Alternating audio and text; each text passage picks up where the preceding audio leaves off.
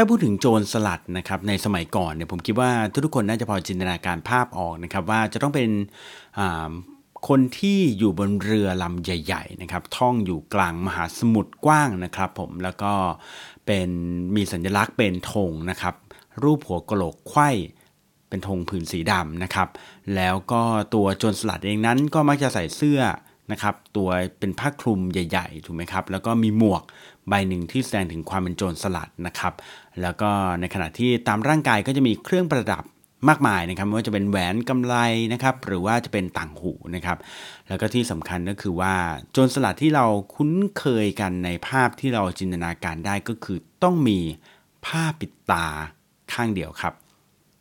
ดีไซน์ดนซีวันนี้ครับอยากจะมาพูดคุยเรื่องของดีไซน์ที่คุณพบทุกวันแต่มองไม่เห็นนะครับวันนี้จะพาย้อนยุคไปนิดหนึ่งนะฮะแล้วก็อยู่ผมเก่งสิทธิพงศ์สินไม้เกษมครับ เราจะมาค้นหาคำตอบครับว่า โจรสลัดทุกคนในสมัยก่อนจำเป็นต้องมีผ้าปิดตา สีดำข้างเดียวทุกคนหรือไม่ครับ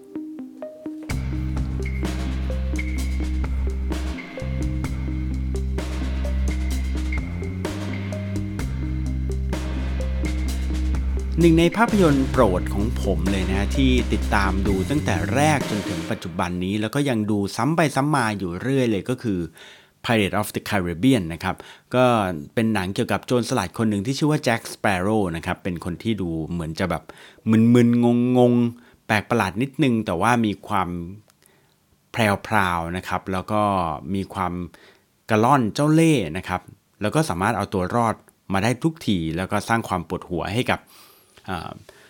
คนอื่นๆเป็นอย่างมากนะครับ ทั้งลูกเรือของเขาเองด้วยนะครับ แล้วก็ฝั่งตรงข้ามนะครับ หรือว่าพวกทหารอังกฤษต่างๆนะครับ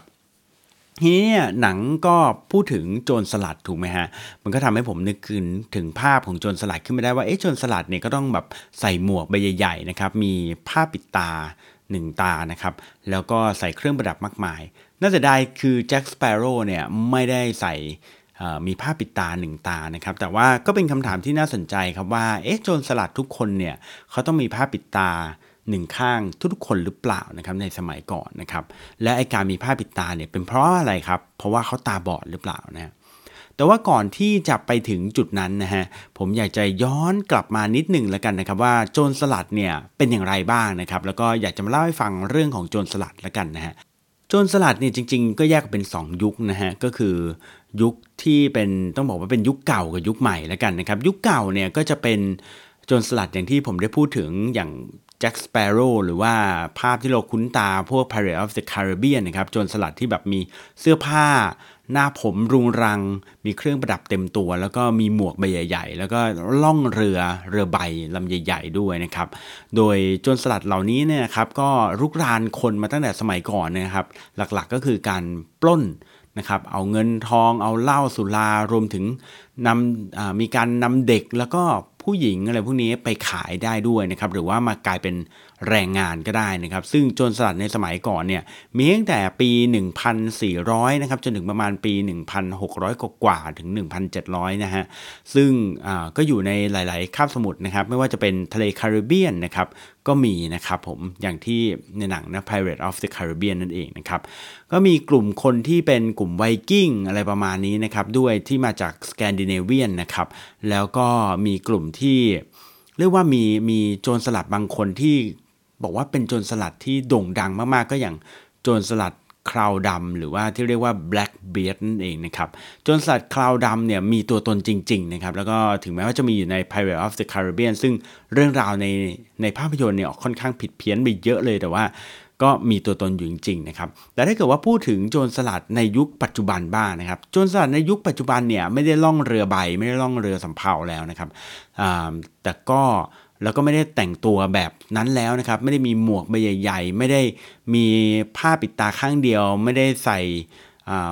เพชรพลอยเยอะแยะมากมาย ไม่ได้มีเสื้อผ้าดูเท่ๆ แล้วก็ไม่ได้มีนกเกาะอยู่ตรงไหลด้วยอะไรประมาณนี้นะครับแต่ว่าโจรสลัดในสมัยในยุคปัจจุบันเนี่ยนะครับมักจะอยู่แถวแถวอเมริกาใต้นะครับ อยู่แถวแถวแถวโซมาเลียประมาณนี้นะครับ ซึ่งลักษณะของ จรสลัดในยุคปัจจุบันนี้นะครับจะมาพร้อมกับเรือเร็วนะครับ เรือเขาเรียกว่าเรืออะไรสปีดโบ๊ทอย่างเงี้ยนะฮะแล้วก็มาพร้อมกับปืนกลนะครับคือจะไม่แบบไม่ใช่เป็นดาบเหมือนแบบว่าที่เราดูในหนังสมัยก่อนแล้วนะคือจะมาพร้อมปืนกลเลย ถ้าเกิดว่าใครนึกภาพไม่ออกนะฮะก็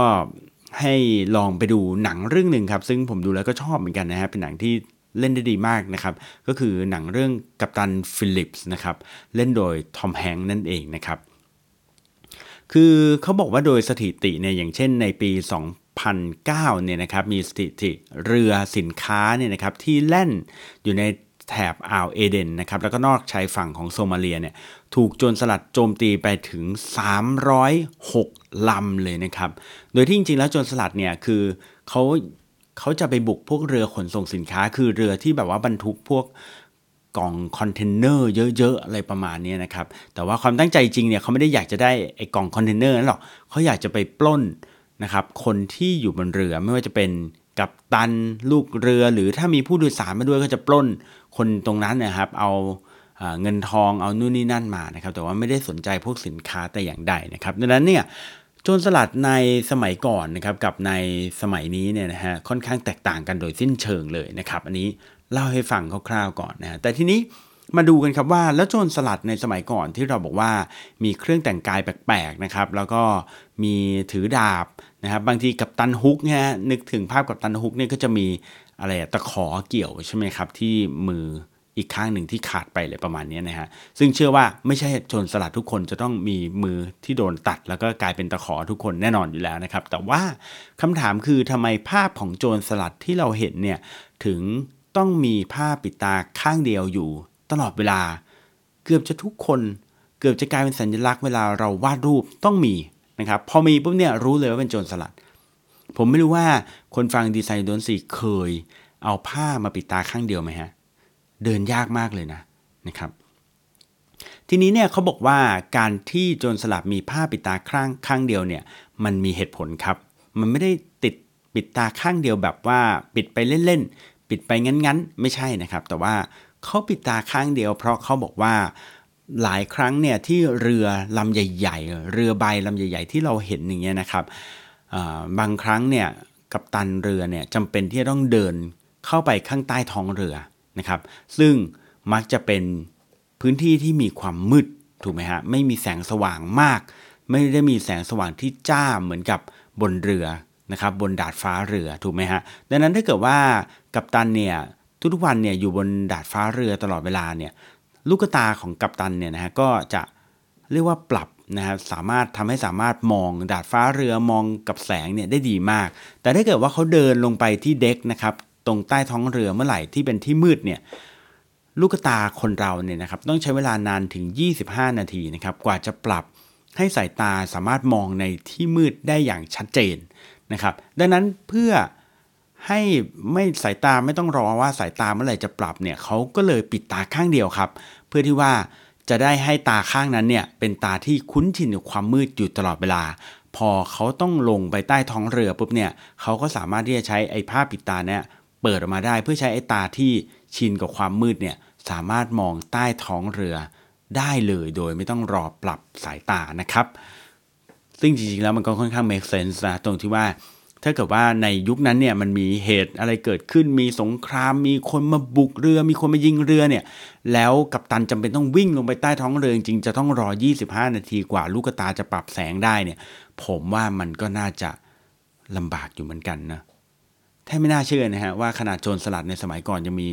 ความคิดมีไอเดีย มีวิธีการคิดแบบนี้ด้วยเนี่ย